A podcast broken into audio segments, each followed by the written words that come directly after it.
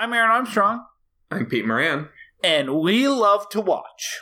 We love to watch is simply materialized color operating on the 49th vibration. You would make that same conclusion walking down the street or going to the store. Well, there's a puppy in the parlor and a skillet on the stove and a smelly old blanket bed and Navajo wolf. There's chicken on the table, but you gotta say grace. There's always something cooking at old Joe's place.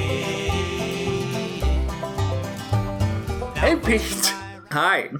Love the twist that they're a weird color cult as opposed to the evangelical Christians that you think it's setting up.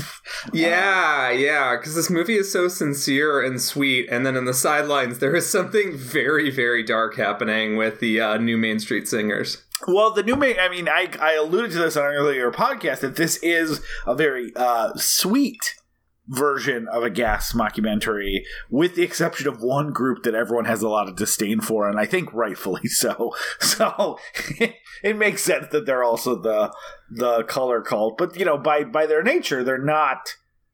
Uh, I mean, they're not really producing something original. They are the uh, kitschy attempt to profit off uh, the art, but we'll get there. Where we love to watch, we're a movie podcast.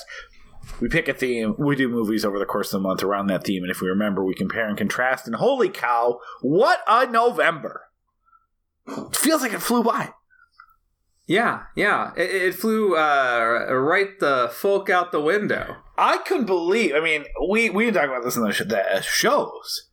I could not believe that a glacier moved over San Diego a couple weeks ago in November. That was nuts. That was that was pretty wild and Impressive uh, you were able to keep recording. really impressed with your ability to piece together um, a resonator and communicate with me um, from the ice dimension. Oh, uh, I'm actually I I uh, froze. Uh, I'm, Oh. I'm I'm recording these from the great beyond. Which P.S. Were you uh, visiting me in San Diego when this happened? I, I didn't see you. Yeah, I mean, didn't know uh, if you think it's cold in. San Diego, I recommend going to Minnesota. No, uh, I I did go to the afterlife. It's real. It's all blue snowballs. Insane. oh my god, Uh, they were trying to they were trying to send us a sign. Yeah, Yeti sponsors the afterlife. You know, uh, everything's commercialized now. Uh, but yeah, we Wait, uh, hold on. yeah. Yeti, blue snowball. Mhm. Is a blue snowball Yeti's cold ass balls? I think that's what they're getting at. Yeah, like technically, to be anatomically correct, you're supposed to buy two of these. we haven't, but Yeah. uh, that's that's why we got angry letters. Like, what are you doing to Sasquatch? Unless it's some sort of Napoleon Bonaparte uh, Yeti. Yeah, those. Uh, you know, with the exception of height, those two are identical.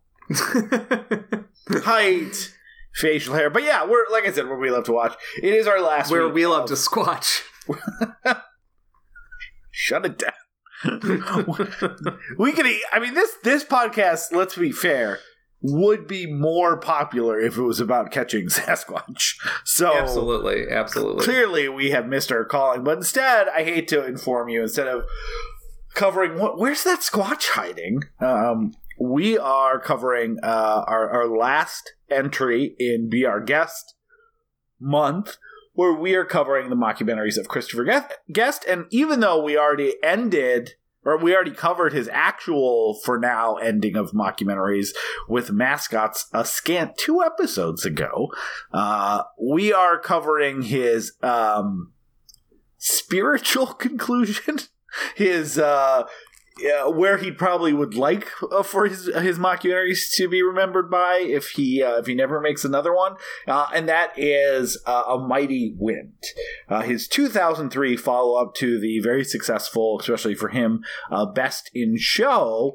And I think that's actually a really good place to start. So, we've kind of talked through this month around how he gets from Spinal Tap in 82 to uh, to Waiting for Guffman in in in '96. Uh, in that you know he directed another movie in between. He's on Saturday Night Live. He kind of returns to this after some other things didn't work out as well as I would have to assume he hoped. Not necessarily as like a a retreat, but probably a little bit more of a safe area for him to to play in. Uh, Waiting for Guffman is a critical success, not a financial success. He then tries to make the big mainstream movie in Almost Heroes, uh, huge critical and commercial flop. He, in some ways, again, I don't mean this to uh, add a, a, judgment perspective to it, but he kind of retreats back to I'm I, am i am going to make another mockumentary. He makes Best in Show, and that one becomes successful. Gets nominated at Golden Globes, Independent Spirit Awards. Uh, I I it does not have an Academy Award nomination. This movie we're going to talk about today did. Um, and this is the first one that he's kind of making uh, directly following Best in Show. It does come out three years later, but he is he is making a literal follow up to something that was successful and something that I think people were excited about. I know I was. I had discovered him at Best in Show, went back and, and discovered this is Spinal Tap, realizing that that wasn't a uh, concert film of a real band that I'd never heard of, but a mockumentary. Just, you know, went back and watched Waiting for Guffman. And this is the one, you know, that came out, I think, my, my second year in college that I was, me and friends that I went to school with were kind of eagerly awaiting awaiting this one's uh, this one's release. Uh, like I, I think a, a, decent amount of especially comedy nerds or you know uh, film school nerds and stuff like that. And I got to tell you, Peter, I and most of my friends were pretty disappointed by it the first time I saw it. Same. I had I waited until uh, it came out on home video, but I was very excited uh, when this was coming out uh, because I was such a big fan of Best in Show. Um, and I remember renting this from Blockbuster. Uh, like the day it came out, and uh, not really liking it, especially in the final act, uh, because the final act to me, especially at the time, I would have been 14. Mm-hmm. Uh, the final act is all just like uh, it was a musical style that I don't partic- I didn't particularly care for. Now I have much more of an appreciation for the musical history they're pulling from, and like uh, the movie makes me cry at the end. Um, but this is definitely a movie that I uh, I couldn't trust my 14 year old opinion on. I had to revisit at some point in my 20s. Well, and I think part of it is just because Best in Shows we talked about last week is his funniest movie. I, th- I think it's even funnier than this Spinal Tap. It is. Uh, it, it it was like a, a wake up call for me of like you could make a movie in this format and it could and and it could be this funny by being able to kind of shoot in this mockumentary uh, style. By the way, a term that he hates. We've been using it obviously, like everyone does throughout the month. Uh, he fucking hates it. He does not think that uh, he doesn't like that he's uh, known for coining that genre. He hates the phrase, but as we've talked about, he's a grumpy guy.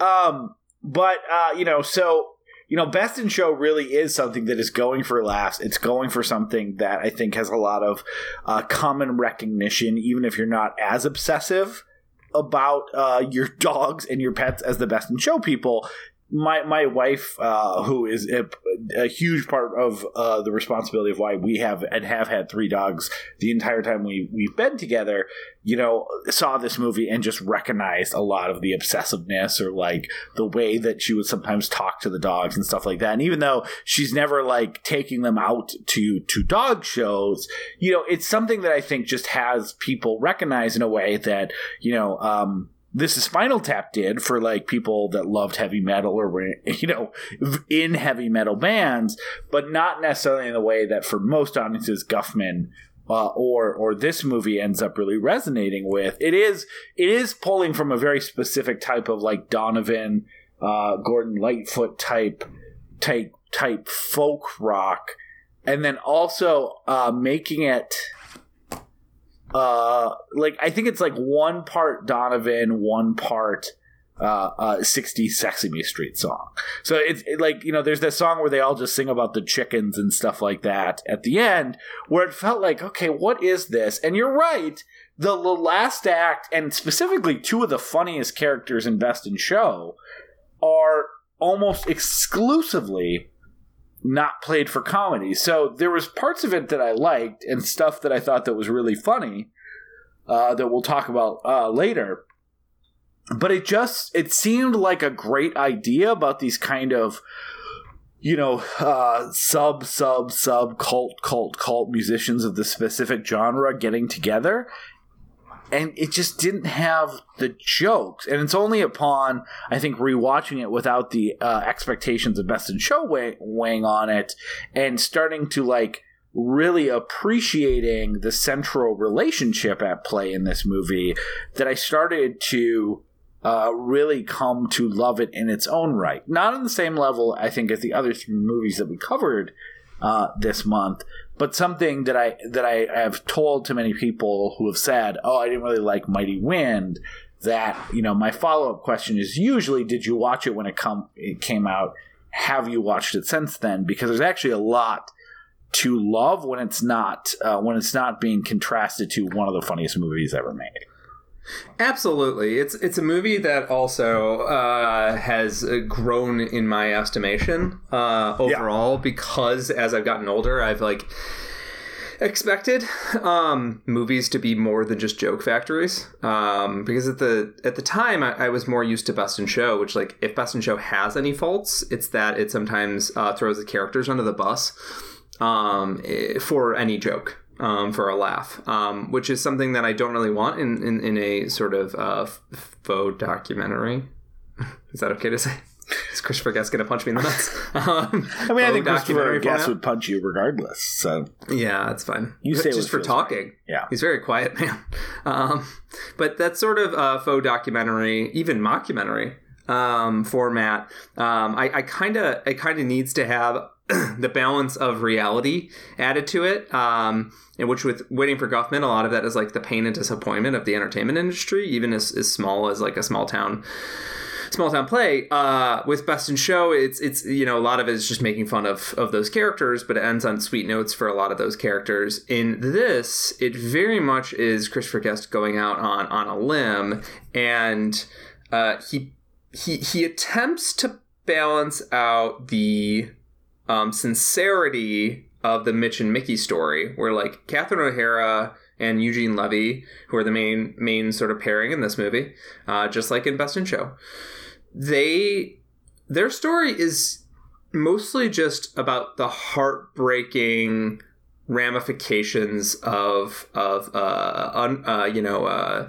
what could have been in your life, what what the path not followed, um, those relationships that broke apart, you know, friend or or non-platonic sort of relationships that, you know, romantic or platonic relationships that fell apart because you uh, your ego got in the way or you two just didn't communicate well. The turns that we make in life, sometimes without even realizing it, and how uh, just with a little bit of time and a little bit of distance, there's a sort of uh, beautiful pain that comes with that. That sort of ref- reflection. And now I'm just old enough that I have like moments i have moments like that in my life like friendships that i i reflect on and i'm like i really i really fucked that up or relationships where i'm like i, I you know i i really you know we weren't meant, we definitely weren't meant to be together but uh, the way i think mitch and, and, and mickey maybe were but like um the, we i could have ended that better. I could have done that better. And yeah. that's something that at, at whatever 14 or whatever. This movie came out 2005 2003 2003 okay so i would have been 12 yeah i 12 or 13 i 100% did not have the sort of wherewithal. I just wanted joke machines.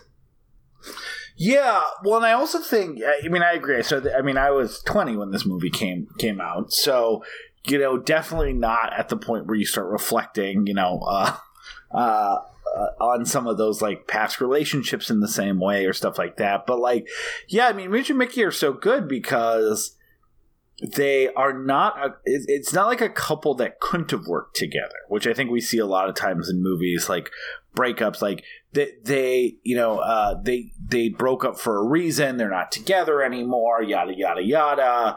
You know and a lot of times in movies and television shows and in your real life what ends up happening is is that you um you kind of uh, remember the good times and you forget all the the bad times, and that that sometimes uh, clouds your judgment as you like pine for some lost love that effectively doesn't exist anymore. And I think this movie is interesting because it it doesn't like shy away that there were you know dark times and there was fights and stuff like that, but it, it is a movie about two people who kind of never never fell out of love and at the time where they both needed to or one of them or both or whatever it is need to try a little bit harder or change something in the relationship they weren't capable of it and the the relationship uh, understandably broke up.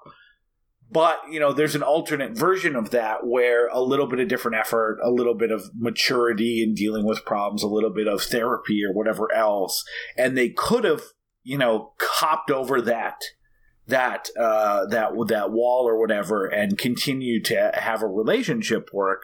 And and that's you know the portrayal of that is so interesting because it, it it's it's it's it's like a love that was paused never got a chance to unpause and you're kind of watching them kind of reckon with that while also recognize that while their love was paused their lives uh, their lives themselves weren't paused. And they kind of went on.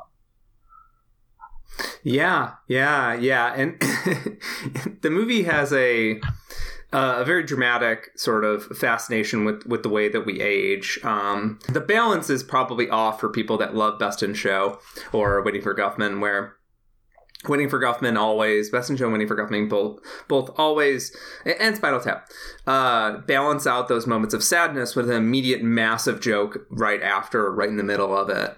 And in this, like the new Main Street Singers are funny, but like uh, the the Folksmen, which is the Harry Shearer, um, Michael McKean, and Christopher Guest band. Um, there's some really funny jokes in there, like um, Christopher Guest is driving, but the jokes are sort of like this: like Christopher Guest is driving in downtown New York. They all haven't been there in a long time, and he's like, "You're lost, aren't you?" And he's like uh, Christopher Guest is driving. He's like, no, I, you know, I, I, have a map, uh, you know, but it's, it's, you know, back at the hotel or whatever. And he was like, so were you just gonna like study it later academically? like, like the, the joke is like the joke is not like a uproarious like out uh, like a, a ridiculous thing for someone to say.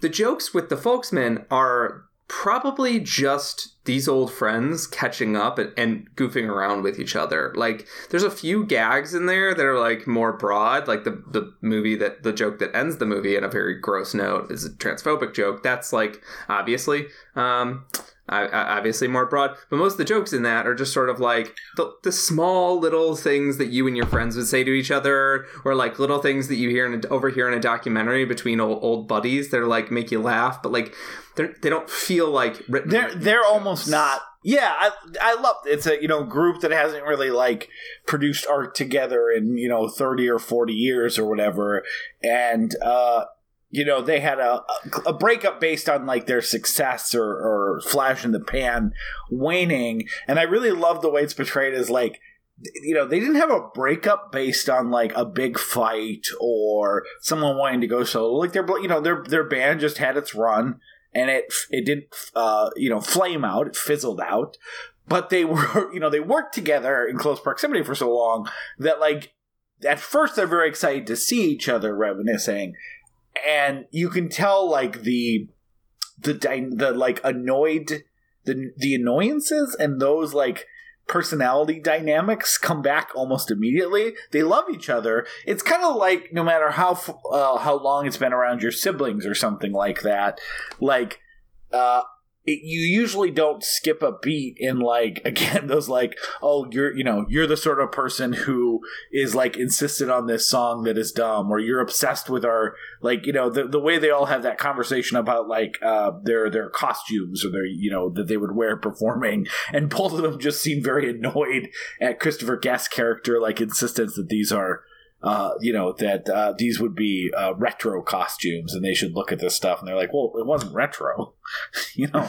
We just wore that. Like, why don't we wear the thing we were known for?" And they're like, "Well, you know, like it feels like petty annoyances um, that uh, that feels like very well lived in, which." Is also, you know, one of the very charming things about this movie that we haven't mentioned, uh, that you probably know, is that yeah, it's it stars besides the Eugene Levy Catherine O'Hara couple. The other, like, really kind of main band that's getting back together is the Folksmen. It's played by Christopher Guest, Harry Shearer, and Michael McKean. It, essentially, as a flip of their of their Spinal Tap. We we've mentioned in their uh, in the previous episodes that um, that uh, McKean and Shear both like contributed in some ways to Best in Show and Waiting for Guffman. And Waiting for Guffman, they wrote all the songs that are in the Red, White, and Blaine musical.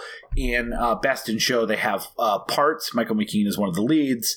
Uh, Harry Shearer is the announcer at the dog show. And here they're really kind of reuniting as a band both liter- literally and figuratively, both textually and metatextually, to to kind of get together. So it also feels like those kind of like annoyances with each other feel very natural and lived in because these people in real life have been working together for 30 plus years at the time this movie comes out. And I'm sure that they all have, you know, again, those kind of almost sibling uh, petty grievances with each other, and I think that that manifests well as these characters. And that's actually let's let's pause there because that's actually how this movie started. So the Folksmen first premiered on Saturday Night Live in 1984, uh, singing "Old Joe's Place." I actually the clips on uh, uh, the terrible website that you can find every Saturday Night Live clip that apparently was made in a video player from 2006 that they never updated, but it's there if you want to see it. Uh, you have to refresh the page six or seven times, but yeah, you'll eventually. Did you, did you do the same thing? Did you did you watch it as well? Yeah, yeah. I, I this is also this was um change browsers. This I've been going through this experience recently because uh, for a little bit it seemed like NBC was going to take old Conan seriously. Um, yeah, and they didn't really. No. Uh, but yeah, so they uh, so McKean was the host for the second time guest is on the cat is in the cast for his one season. Uh, McKean had hosted earlier, and uh, they did Spinal Tap for the musical guest, and they decided they didn't want to do Tap again. And so they invented this other band called the Folksmen and kind of gave their backstory and sang uh, their quote unquote hit song Old Joe's Place.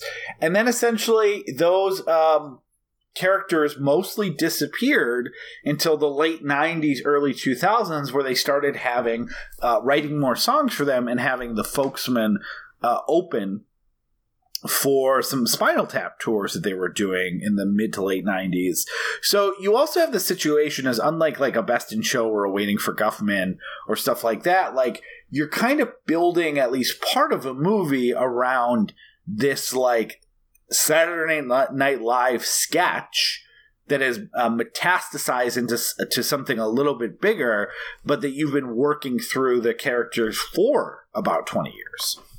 It's like Blues Brothers almost, just less endorsed by Lorne Michaels. Um, yeah, I yeah. This I, like uh, Office Space is, I guess, technically a Saturday Night Live inspired movie. Yeah, yeah. That's that's pretty funny.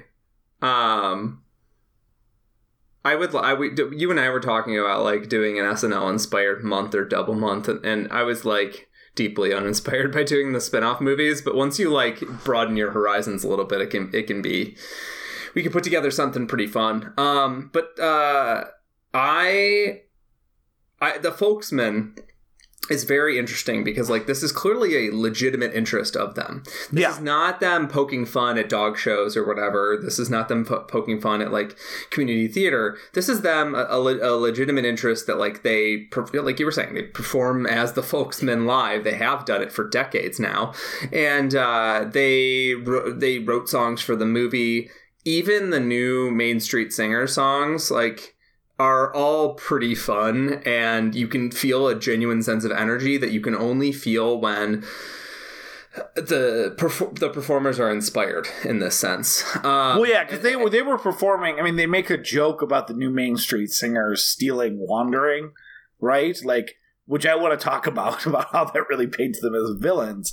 But like, the joke also works metatextually because again, that was one of the songs that the folksmen the the real incarnation of the folksmen that was had been around before this movie would do on their as part of their opening set for Spinal Tap. Yeah, yeah, it's um and it's a great song.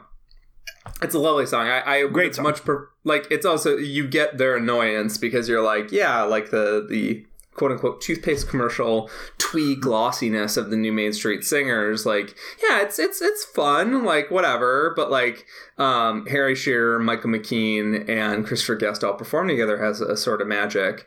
Um, and knowing that Christopher, uh, excuse me, knowing that Michael McKean, though, and Annette O'Toole, his wife, wrote Wrote the Kiss best at the song end. in the movie. yes, Uh, that was like their Oscar-nominated. original one. Yeah, for this movie. Yeah knowing that those two wrote that um long after i had seen the movie a few times and had come back around on it uh, makes it all the sweeter because as we've discussed in the waiting for guffman episode there is a bit of a, a familial uh, attitude here a bit of a familial uh, tone to these movies and the idea that they're all sort of taking parts to like fill in where needed to sort of round out this movie as a movie and they're they're all kind of following their own interests and sometimes those interests are deeply aligned and and what comes out of it is like a much warmer and sweeter movie as sort of the unofficial uh, end to this run of guest movies uh, is it adds a bit of a it adds a bit of color or a bit of sweetness to this movie that you could not have possibly had in 2003 You know what beat it at the Oscars, right? Um it was the lord of the rings song right The, song that plays over the end credits of Lord of the Rings, uh, called I had to look it up, "Into the West," uh, which is sung by Annie Lennox. So I like Annie Lennox. There's no Yeah. no shame there. Uh, but it is one of those weird Oscar things where it's like most people would maybe put Kiss at the End of the Rainbow on a mix CD, like watching it 20 years later almost. It's so sweet, and you're like, wow, what a great song. This should have won an Oscar, and then there's something just, you know, incredibly bizarre that ends up. That ends up winning, where you're like, "Oh, the end credits song for Return of the King." Yeah but that was the it was Sorry, the go on. Return of the King. It was the Return of the King year. Like it won everything, literally. Yeah, everything. that was the year where Return of the King just swept on every category, and Oscar voters, for whatever reason, were united in saying, uh, "If it says Return of the King on the fucking ballot, I'm putting, I'm putting a mark." Yeah, nominated for 11 Academy Awards, won 11. Yeah. Uh, so Insane. clearly, the, the key is like. It's an inverse American Hustle. yeah. Did American Hustle of- lose every single one? Uh, there's a few. There's more. a few of those movies that everyone uh, rolls their eyes on. That like you go back and it was nominated for ten Oscars and like won a technical one. You're like, yeah, fuck you, stupid, stupid. I don't even mind American Hustle, but agree, uh, it's uh, Uh, but, but that's uh, you can't feel too bad because that's um, the rubber meeting the road, right? Like, so uh, Weinstein could uh, push forward stuff like uh, Shakespeare in Love, but ultimately, like, people had to like Shakespeare in Love for it to win. Uh, yeah. like, and this movie, like, it's fine that it didn't win the the Oscar or whatever. It- The this the scene where they actually finally pull off the performance and and they're back together um, makes me cry. I mean, made me cry this time. Made me cry the past couple times we've watched this movie. Um, the the it's it's some of it is just hijacking history of this this sort of ragtag comedian family. Um, you know, and some some of it is you know just Eugene Levy and Catherine O'Hara being friends for literally fucking decades. Um, and uh, some of it is that gorgeous song. Um, it's it's a mathematical problem that's not really worth breaking into constituent parts. Uh, I did look up what the record for most nominations with no wins are. Uh, it's tied with 11. One I've never heard of, one will make you a little sad. um, so one is called uh, 1977's, uh, it says Terming Point, and I don't know if that's a typo on the, on the Guinness It's supposed World. to be turning point. I mean, I don't know. It's on the Guinness site, uh, but it's it says turning Point uh, with Anne. Oh no, and then later on it says Turning Point. So yes, Guinness. Uh, I found a mistake on your website. Uh, it's called The Turning Point. It's starring Shirley MacLaine and Anne Bancroft from 1977, the year of Star Wars and Annie Hall. Um, Oh, that'll do it. but uh, I've never heard of the movie. Uh, and the other one is The Color Purple with 11 nominations and did not win an Oscar. Uh, not even a technical one. So, do you want to? Uh, I think we I think we've set this movie up well enough, and also I forgot where we were. Do you want to start talking about the film? the motion picture, even A Mighty Wind. Absolutely. But before we do, can you explain the title to me? Because it sounds like it's a fart joke. And then the and then the last line of the the song is them saying it's blowing you and me. So then it's a blowjob joke. I mean, you know how like sometimes a blowjob can start with literal blowing. Yeah. I think it's one of those. Is that Or just someone someone taking a very big breath? but they took too big of a breath. or someone farting on your dick or something. Is this like it's the joke sounds like a mighty wind. It sounds like It's a fart joke. It's a fart joke, but it's reference. But it's also like it's referencing. There's a lot of there's a lot of great folk songs from the '60s revival that reference like "A Wind Is Blowing," Bob Dylan, notably. That uh, Yeah, most of his songs were about wind. yeah, and but usually not about farts. Uh, usually not. I mean, I guess even Cat Stevens, right? Yeah, Um, had the wind. And he was kind of part of like the 70s extension of the folk revival right like Yeah, we're using Uh, very good examples of folk music, which are very. These people are very much not. They're like folks, big mainstream. These are the folk imprint labels. yes yes yes. These are not people that were trying to speak to the issues of the time the pete seegers um and you know 30 years earlier the, the woody guthries or whatever. The, Yeah. the uh you know the, the bob dylan of the 60s uh that that sort of era. Um th- these are people that were like people like kitschy cracker barrel shit. Yeah, it's, so it's, a, uh, it's, a, it's a fart joke?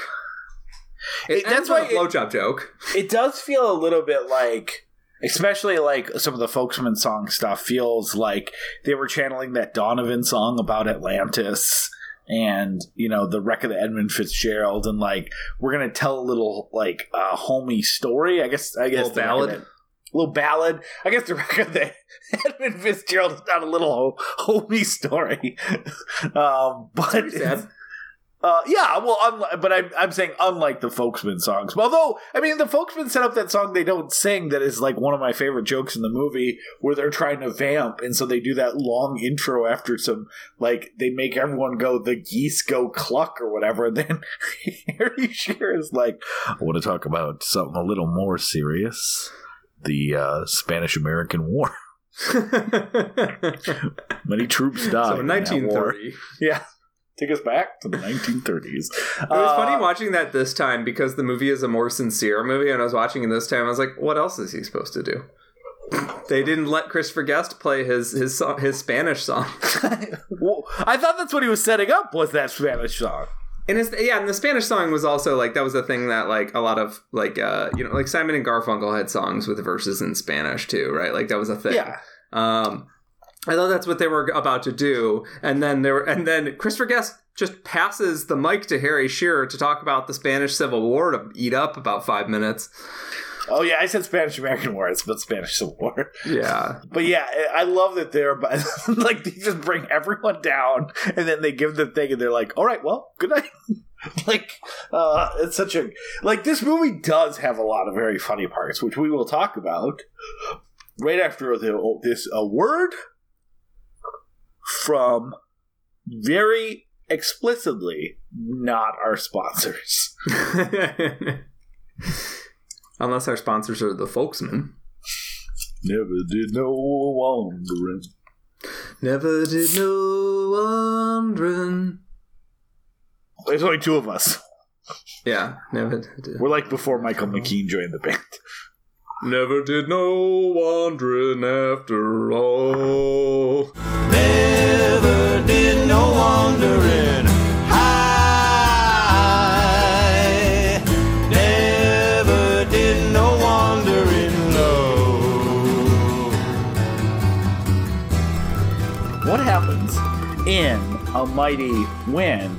Let me tell you, Peter. Zero farts. Um, but zero farts. There are no farts. Zero farts. Um, What? what I mean- can you hold on? Can you tell me really quick, like, if there had been a big old fart in this movie, what do you think would have been the best moment to have it? Well, there's no one that we know of that has incontinence problems. However, Surprising in a Christopher Guest movie that loves body part jokes. I mean, the most obvious one is Fred Willard is presenting something and has a senior moment, right? It says, "Oh hey, what happened?"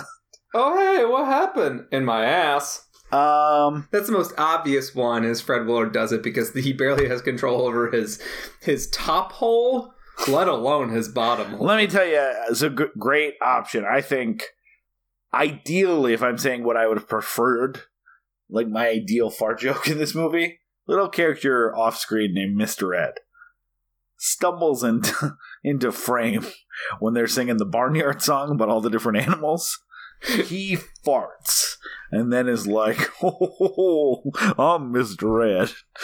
You're all gonna say die. a lot of things. Why don't you ask me, you son of a bitch? You're asking the audience from here to there to say nay?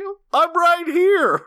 Mr. Ed, a character who's joined the movie. I find it rather reductive that you think the only thing a horse can say is nay. That's one of many words in my vocabulary. I can say it. It's not that I can't say it, I can say multisyllabic words. As long as you give me my peanut butter, which I desire so much, I'll say whatever the hell you want. Wilbur, get a load of. It. Wilbur's been dead for how long? Because he's not, he's not powered by a Victor Mayakin or whatever, like I am. you, you, you can't give me worms. It's impossible. I'm so loaded up on super soldier medicine. I got hooked up from Joe Rogan. yeah, all these other people are dying. I'm getting stronger. I'm shitting parasites and eating gold. I knocked down eight buildings last week. No one even noticed. you go down to the south, everyone's just losing their fucking minds, and I'm knocking down Confederate statues. Well, you you see a horse next to a knockdown building. What are you gonna say? The horse did it? Who, me? Oh, hey, what happened? Oh, hey, what happened? that guy's a crack up. Uh, our biggest problem with the Mr. Ed bit is transitioning out of it. because it's it's so forced getting into it that getting out of it is damn near impossible. Yeah, it's This is, uh, this is me getting out of it. yeah. Mr. Ed has more buildings to knock down and needed to leave the studio. Uh, exit left, Mr. Ed. Um, it's it's crazy that like in the United States we build buildings to withstand earthquakes, but for some Do reason we? they cannot withstand an ever stronger uh, uh, uh, Akira like Mr. Ed. Uh, it's because of Vermictican. How do you say that fucking? I only see it in, on memes. I don't watch. Unfortunately, I don't watch uh, CNN where they probably are talking about it. I only read it online. You know it's a who's a Victor good, uh, you know who's a good folk musician to transition us back. Who? Uh, Bon Ivermectin. Uh, yeah, he had a really rough breakup.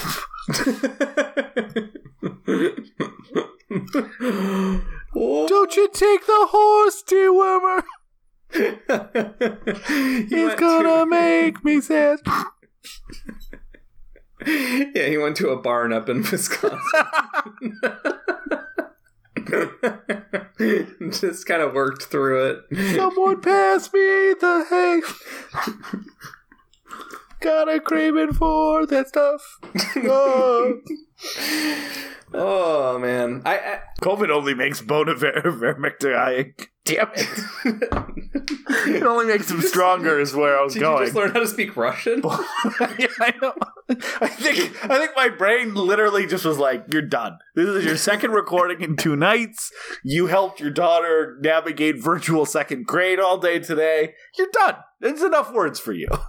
Yeah, words are tough, uh, but they're not tough for um, the many singers and songwriters in the film A Mighty Wind, who not just oh don't just say the words. You know, just say, say the words. They sing You know them. they do with the words. They sing them out if they want to sing out. Sing out. Another example of a real folk musician. Um, so it, uh, yeah. So this guy named Irving Steinbloom, who is uh, a, a music producer who started a folk record label, dies. His children, played by Bob Balaban, uh, Deborah Theaker, who we've not talked about, who has basically been in like minor roles in all of these movies. Um, and uh, Elliot, played by Don Lake, who's also been in all these movies that we haven't really talked about. Uh, bit parts very funny in, in their moments that they get on screen. Uh, they are the children who have come back together, and Bob Balaban's uh, character is uh, kind of the one that's kind of stayed with. He works at the record label or works at his corporation that may manage the the record label, and uh, he is like, we need to honor uh, my father with uh, by by putting on a big show with all of the acts that he used to love so much when he was like a young younger producer bringing folk music to the masses. Um, it has a lot of funny uh, nods to the three siblings of this like rich super producer not getting along. Uh, Elliot especially is very funny in that he uh, unlike Bob Balaban, who followed in his father's footsteps, uh, Elliot literally hated music. He said he escaped to North Dakota, which I appreciate, just to, just to get the sound out of his head. But they're all kind of coming back together to to do what at least their father would want. And that essentially involves getting three major bands back together that we've kind of already talked about a lot. Uh, the Folksmen, which is the Harry Shearer, Christopher Guest, Michael McKean act, they had a hit with uh, Old Joe's Place, uh, and then they kind of got transferred to a sub label. The joke is that uh, eventually they started releasing their records without the, the center hole punched in. You had to do it yourself, and you could barely get the record to play. Uh, and eventually they disbanded um, you had uh, you have the the Main Street Singers, which uh, was was a was a uh, a night, a combination of two others, essentially a folk supergroup. Uh, th- that group had since disbanded, but they're essentially uh, the new Main Street Singers with uh, with one of um, one of the uh, the members left, a guy by the name of George, who has brought together these other people like John Michael Higgins and Jane Lynch and some other younger people like Parker Posey to uh, that are kind of popular again, playing on cruise ships, covering folk songs and other Main Street Singer songs. They're managed by Fred Willard, which uh, who was a uh, quasi former child star or sitcom star in the seventies. Um, he's more concerned with talking about that than promoting the band, but we'll talk about some of the the great Fred Willard moments in this movie. And then you have the third one, the real heart of the movie, uh, which is, as we mentioned, Mitch and Mickey, who um, are sort of like I think the the the closest like real world equivalent is like a folk Sonny and Cher, um, where they were romantically involved. They produced all this art, and then eventually, uh, you know, working together, uh, creating music, uh, broke them apart, and they they kind of went their separate ways. With uh, Mitch producing solo albums and um, and Mickey not essentially just uh, marrying someone uh, who uh, uh creates medical catheters and stuff like that. Stop stop playing music essentially because she she talks about this that she was kind of always looking to to Mitch's lead. So uh, the the folksmen kind of get back together and, and again it's like how. Why do we look so old? Why do we look like our dads? They're really into it. Uh, the new Main Street singers are only interested in com- uh, fame and commercial uh, success, and they're playing already. So they're immediately um, into the idea. The question is, uh, will Mitch join? Because Mitch really kind of had a breakdown after uh, him and Mickey uh, split up, making a bunch of a couple albums that are noted for cry for help uh, as as cries for help that I actually think have like two of the two of the uh, funnier laughs in this movie, especially early on before you understand really how serious it became of him like digging his own grave for a solo album cover and like some of the songs. Also has a little bit of a of a Beatles breakup dynamic between John Lennon and McCartney, where um, all of his songs are very clearly directed to uh, Mickey um, on uh, they're not even thinly veiled or veiled. They're just uh, saying like, uh, "You make me want to uh, die" and stuff like that about about about Mickey. Um, uh, and uh, but Mitch does agree to it, and he's uh, Eugene Levy is kind of doing this accent that when I first started the movie again, and I felt like this the first time I saw it in two thousand three. It's very much uh, almost like a did too many drugs accent. I think I would describe it as, um, and it it annoyed me then initially. It annoyed me this time even initially. It really grows on you very quickly. So Peter, I know I texted you like I think maybe I don't like the accent, but about ten minutes later I was like, okay, it's kind of picking up steam, but it's definitely a different take. It's like the and then we went to uh, to the show and like it, it's like long and slow and and and drawn out. And Mickey is very nervous. They haven't seen each other in 30 years. She's happy that Mitch agrees to do it, but what is that reunion going to like? She's married. Um, you know, to, is, is, there a romantic spark? As we mentioned earlier, their relationship just kind of uh, there was uh, ended with almost like a pause based on a fight they were having without any of the we're not in love with each other or we couldn't potentially make this work. They just didn't have the toolkit to get through it in that moment.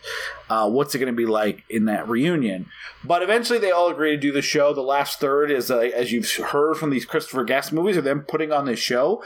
Uh, mostly without incident. They start with the, the new Main Street Singers. They go to the Folksmen. Uh, it's pretty, for the most part, just sincere song playings with uh, in between the songs, a little bit of drama around the new Main Street Singers opening with a cover of a folksman tune who are going to be on next. Mickey potentially kind of wandering off a little bit, and the the really the crux of the show is that in the song that was the most popular by Mitch and Mickey, "Kiss at the End of the Rainbow," there was this kiss uh, that they would do on stage um, at the end of the song or near the end of the song, and the, the, the question becomes: Are they going to do the kiss? Uh, they do the kiss. The show's a success. Uh, also, very uh, different from a lot of Christopher Guest movies. Like essentially everything kind of works out with putting on the show. Like they, you know, PBS covers it live. It's a full stadium. Everyone's excited. They get the bands on. Everyone reacts very well to the performances and ends with a kiss and you um, you flash forward six months later to see where everyone is. Um, and essentially i mean you basically only need to know about the three bands the new main street singers are uh, are still are still performing and into their colors cult which we'll talk about later. Um, you have uh, uh, mitch and mickey who both uh, very like uh, melancholy ending where they both are kind of saying that they're sorry that they led the other person on, but there was nothing there. While clearly uh, Mickey has begun performing again, even if it's just at like trade shows for her uh, husband's medical equipment. And Mitch notes that he's he's never felt more productive in writing poetry. Um, uh, again, very kind of melancholy ending. And then something that is not even alluded to, it ends on a serious bummer transphobic joke, with the exception of, I guess, Harry Shearer's character liking lotion, which, if that's supposed to connect to being trans, is uh, yeah. I don't even, I don't even fucking it, know. But anyway, it's actually like it's actually something that if they had spent a little bit of time on making Runway for, it, they could have they could have landed it at the end as like a happy ending thing. But yeah, also, but but like in that shot, they make it very clear that like it's weird. Michael McKean is reacting where he's just like, yeah, it's my old friend, and then Christopher Guest gets the last line before they cut away to them performing together, um, which is uh, him being like yeah, like yeah, it's different. Like Christopher Guest is clearly yeah. bummed out about this, but he he can't do anything about it. And then and then they perform, and though Harry Shearer speaks with a feminine voice, he, he sings with his like Harry Shearer sort of baritone performing voice. And the joke is supposed to be that isn't this trans woman still a man?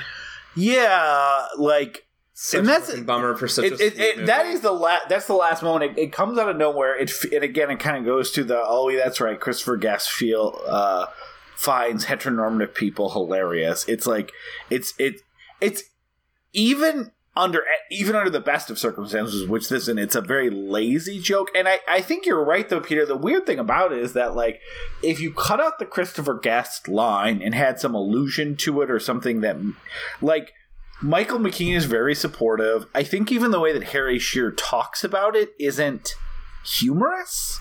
Like like I think I don't think he makes yeah a, he doesn't he doesn't weird make about a, it. he doesn't make a joke about it. He says that hey, you know, one thing I discovered is that I I love these two people. I want to spend the rest of my life making music with them, and also realize that you know I want to spend that as um, as a as a blonde woman who I've always who I've always been, and you know through this had the like you know the words that he's using are not like dismissive or a joke, and actually like he talks about it the way that most trans people would talk about it, which is like I have not become this, I have always been this.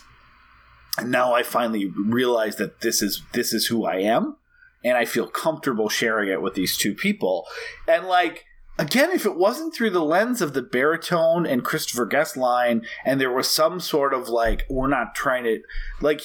And it was it was in a different place of the movie. You would almost think it's kind of sweet, but Christopher Guest is using it in the same way that he did his best in Show Stinger, where he's trying to end on this like funny note of like the dog Aren't these people ridiculous? aren't they yeah exactly aren't these people silly and ridiculous and like it it, it only it, it's it, which is too bad and again the, the the the interesting thing i think from a metatextual standpoint we talked about this i think last week that uh, one of christopher guest and jamie lee curtis's uh, daughters has since come out as as trans um and so uh you know i I don't know how that aligns with that. I, I, I'd imagine she's not too thrilled with this particular um, joke, or maybe there was something that was going on in their lives. I don't want to speculate at all or really uh, about it, but it, it is just an interesting note that um, that you would hope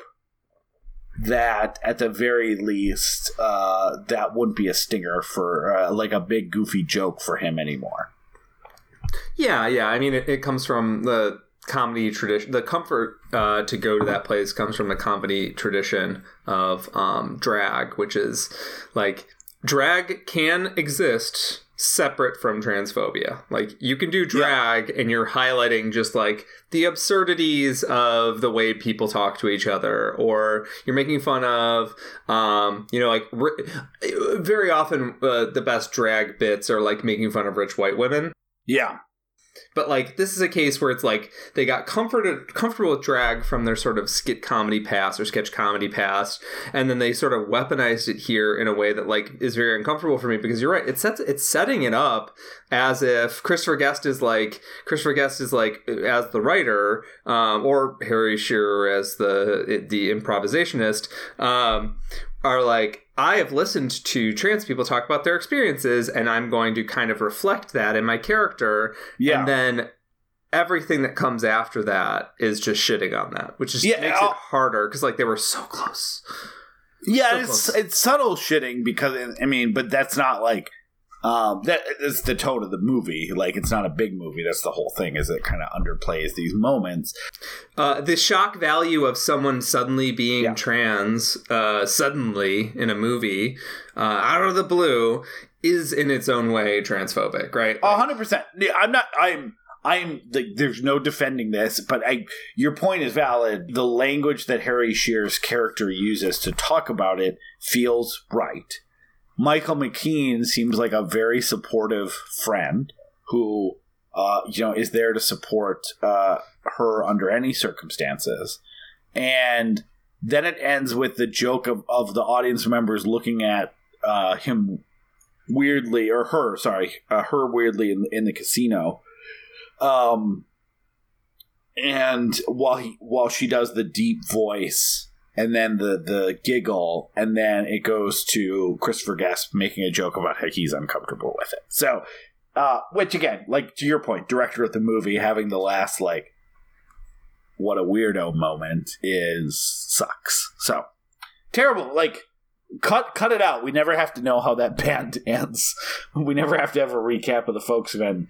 Uh, just a just a really sour note to to end the movie on in a movie that is up until that point I think is the only movie that doesn't have some level of like shitty homophobia jokes or homophobic jokes. Yeah, yeah. All the jokes that you think are going to be become gay jokes um, at a certain point Yeah. um, end up being just weird cult jokes. Yeah. Or like jokes that you think they're going to be at the expense of a character's sexuality, or actually just at the expense of this person found the wrong way out of a sad lifestyle. Like this yeah. person found the wrong way out. Uh, Yeah, so it, it's interesting that it basically uh, uh, eschews that for its entire runtime and like comes in really hard at the end with "Hold on, we forgot something critically important to Christopher Guest uh, and especially '90s and or, uh, 2000 movies. We gotta we gotta make fun of people that aren't heteronormative. Yeah, yeah. We've talked about this. We talked about this, I think, a lot during the um high school the Shakespeare High School month where we did Clueless and 10 Things I Hate About You, where like all of a sudden you could get away with a lot of homophobia because you would pretend that you were coming from a place of um, familiarity or allyship. Yeah, Um, we talked about that a lot. say Never the on F this. slur because you could all of a sudden drop the F slur or write the F slur into your script because, like, I have lots of gay friends. The gays love me. That's not how this works. I'm sorry. No, no, there. I mean, there was a ton of that. I remember even before we uh, started the podcast that uh, for some reason I had rewatched Bring It On. I was like, "Holy shit, how's that? That's a PG thirteen movie with like ten other f bombs, right? That like is done from a place of support." Quote unquote that like and i remember us talking about like that quite a lot about like how interesting it would be to do a deep dive on those movies that like tried to express like in that in that like uh terribly offensive like not not this isn't like queer eye for the straight guy being offensive. It's like the culture that like sprung up around it that was like hey is it okay to be gay? Are gays taken over the mainstream?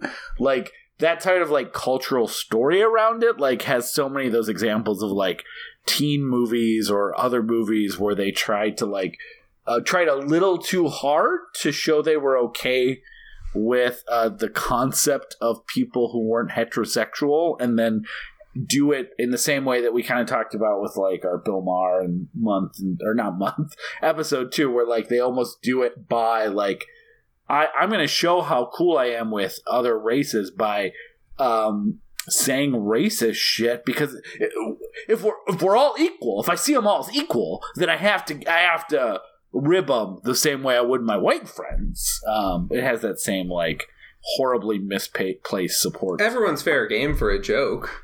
Speaking as a white straight man who's never known an ounce of oppression, but Yeah.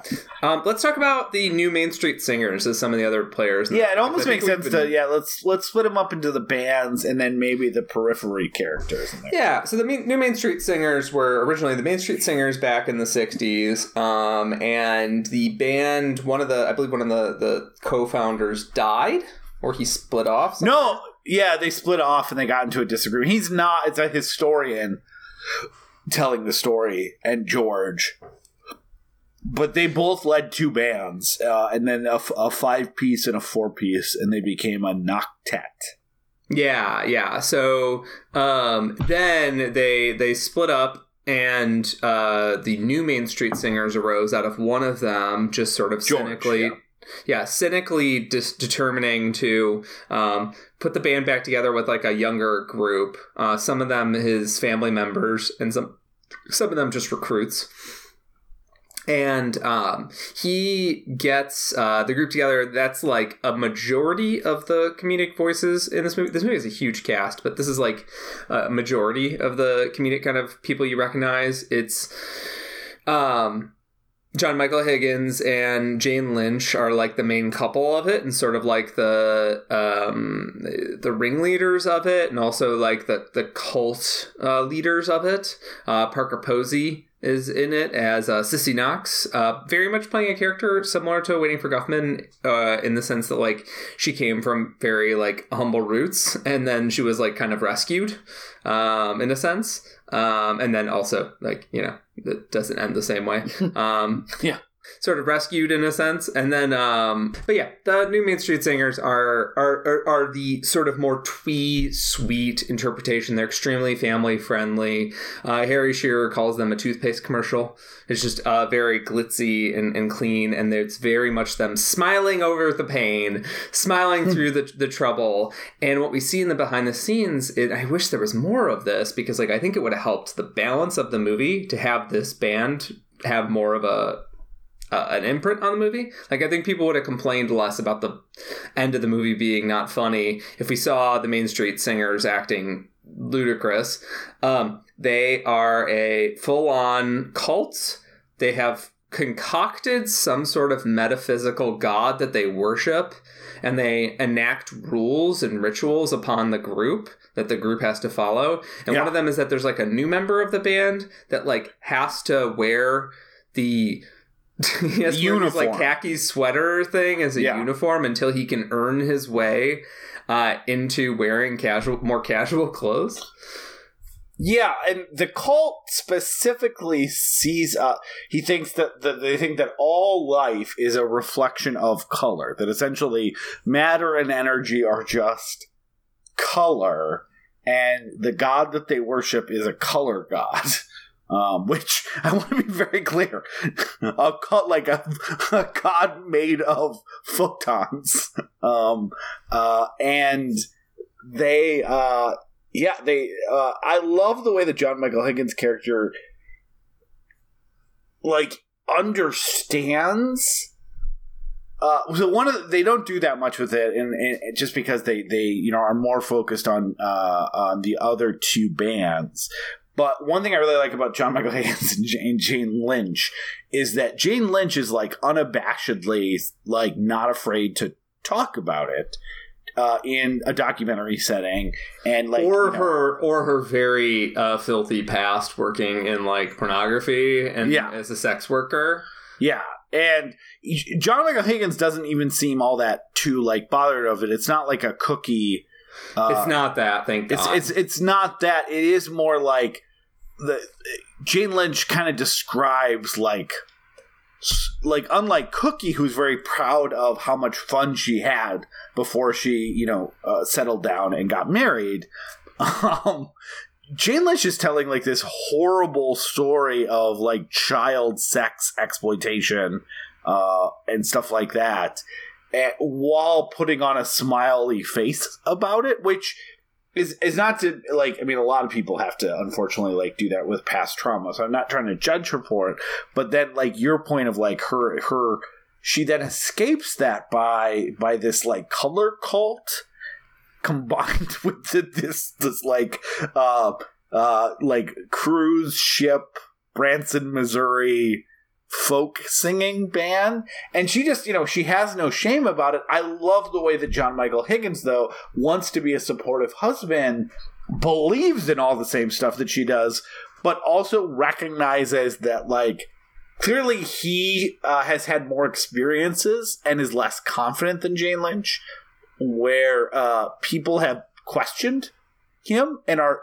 and and and and uh, are uh, have raised their their eyebrows at his beliefs because when he when when uh, Jane Lynch finally starts talking about some of it, I just love the you like you that was your opening intro where he's like, well, of course, like he does like the gaslighting thing where he tries to assume that we're all. Uh, we're all we're all uh, working with the same base level of knowledge, but that base level of knowledge is fucking bonkers.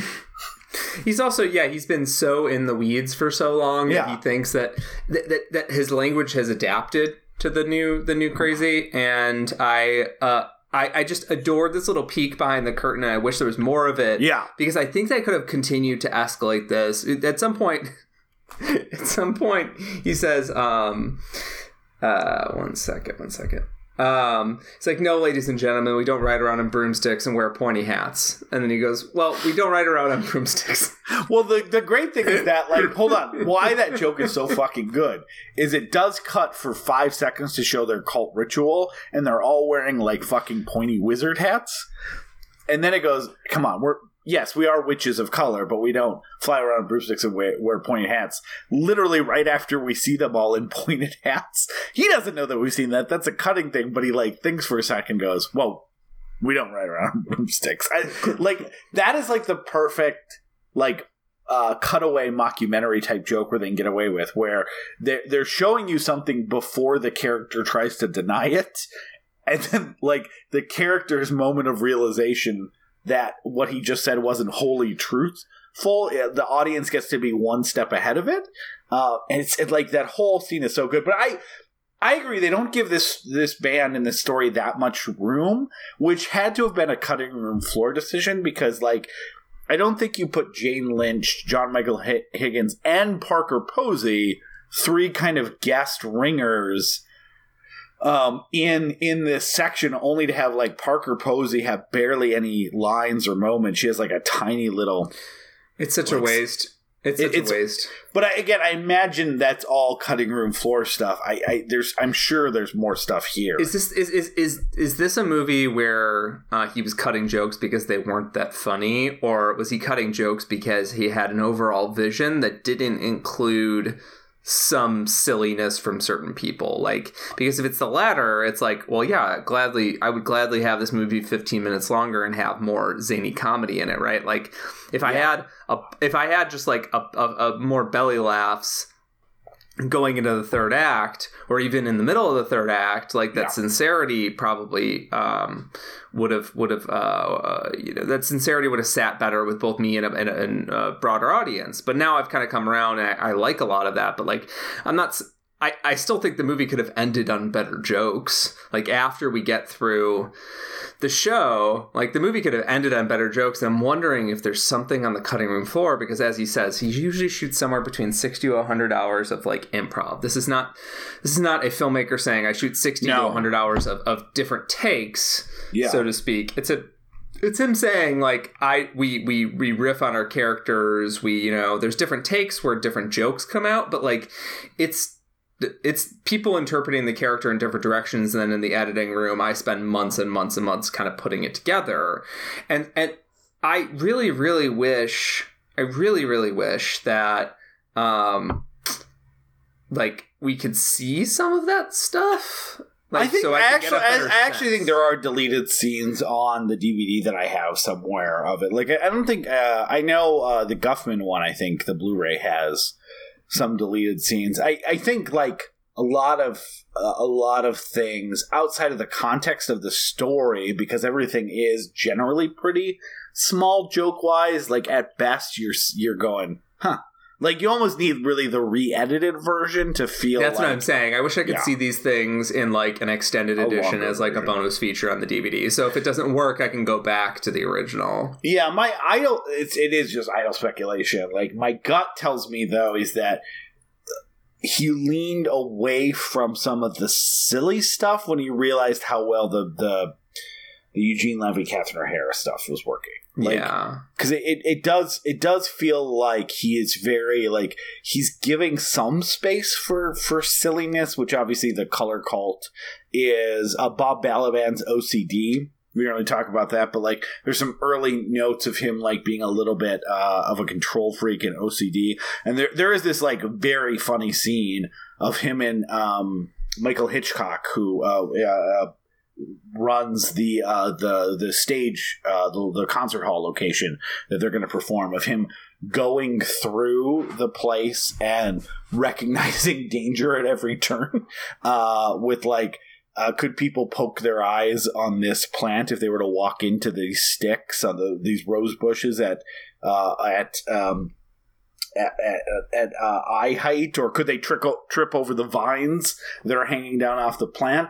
And like that, that part is funny, and then it combines with him doing his kickoff speech at the concert, warning everyone about about the dangers of the plants, and the audience thinks it's a joke. It's like it's it's really really good or like his paranoia about the chandeliers and stuff like I, I think that stuff is very funny but i remember the first time i saw the movie like those moments of silliness uh, in comedy feel like almost in some ways left over of a different version of the movie. Like Yeah, yeah. It feels like well he ha- he couldn't get rid of the MC.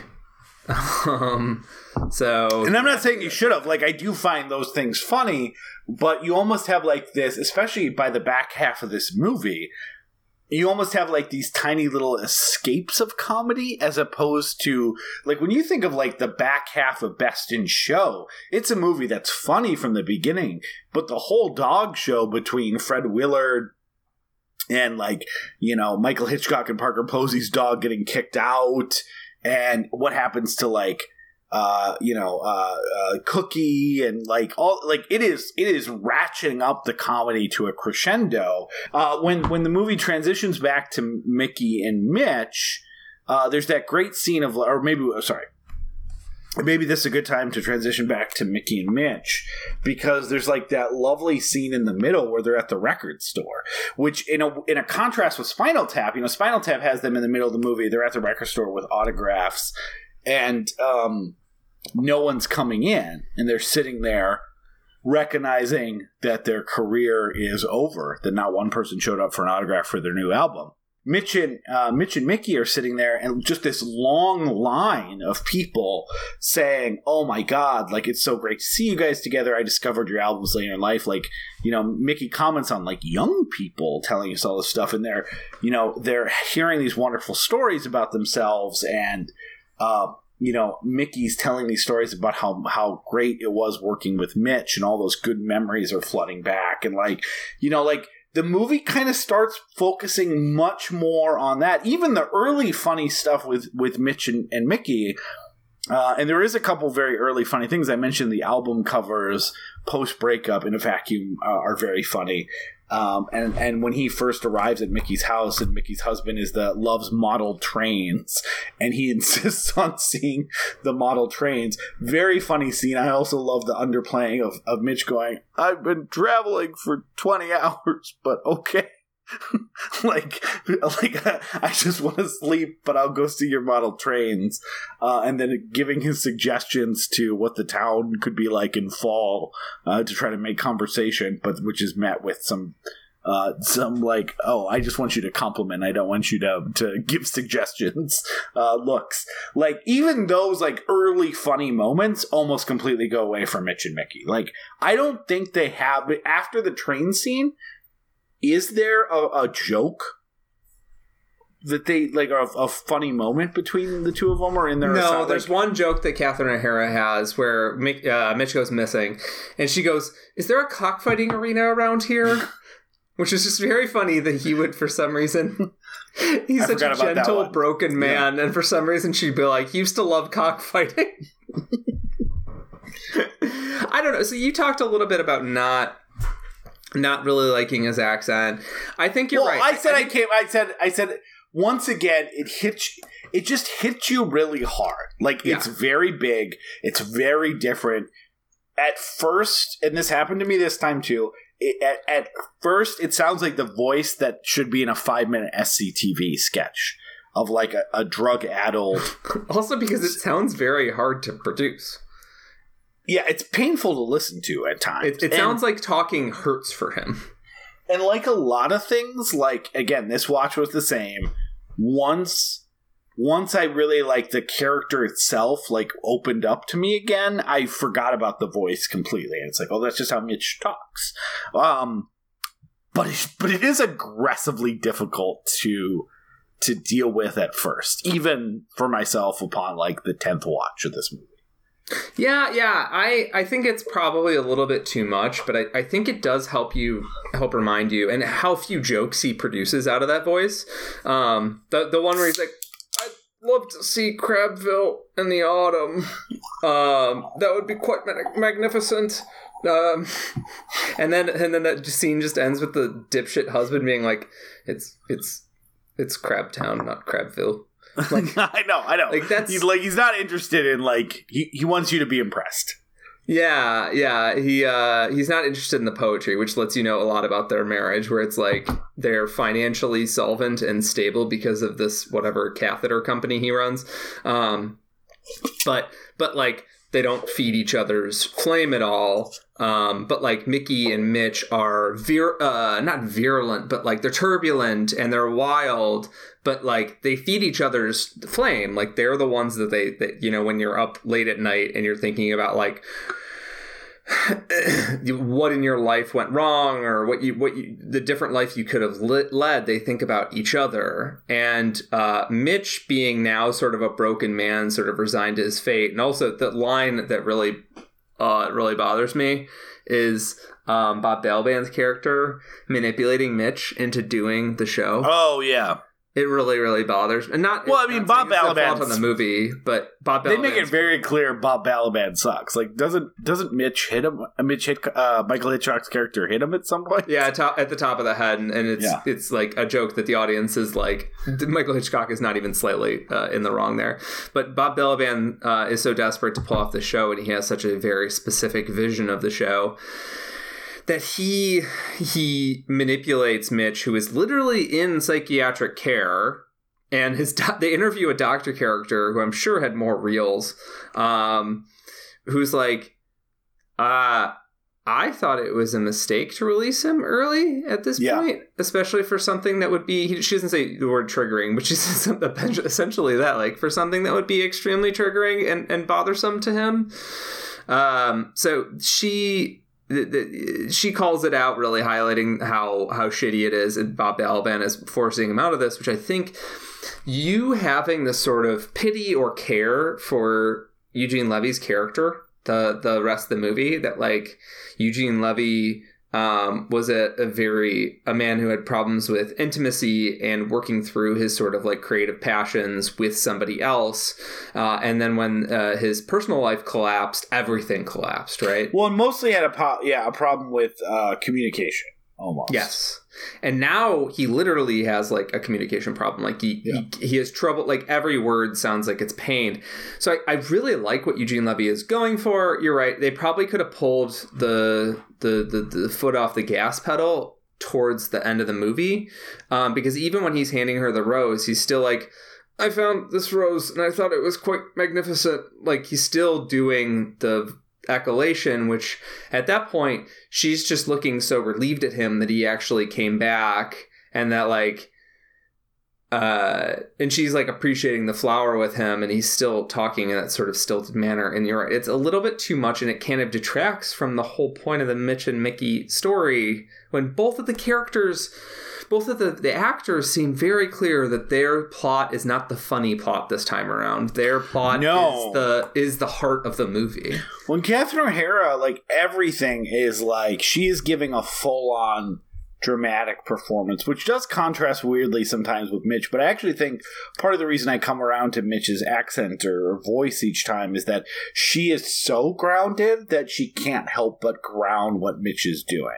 Like I do think that if Eugene Levy's character existed outside of Catherine O'Hara's character, it would seem very broad and lazy SCTV ish, which is why, like, in the at the opening, I am immediately kind of uh like you know making making the oh, I don't know if I like this face, but then like as she as he starts interacting with Catherine O'Hara, she's so goddamn good in this movie that like it makes him a real person as opposed to a cartoon character.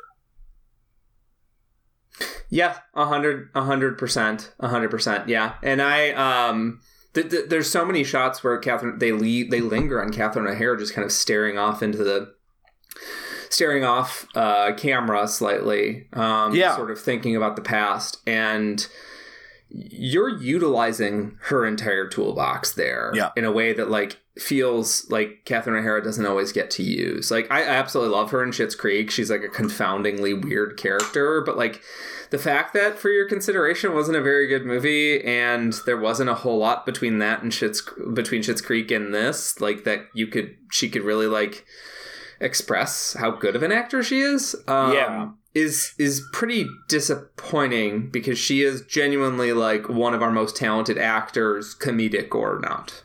Yeah, I mean, it is great that, like, uh, I mean, she's the fact that she gets. We talked about this a little with Eugene Levy too. Like the fact that they're getting like these this this huge role that is well recognized and well uh, acclaimed and stuff like that. Um, after all these years is is fantastic.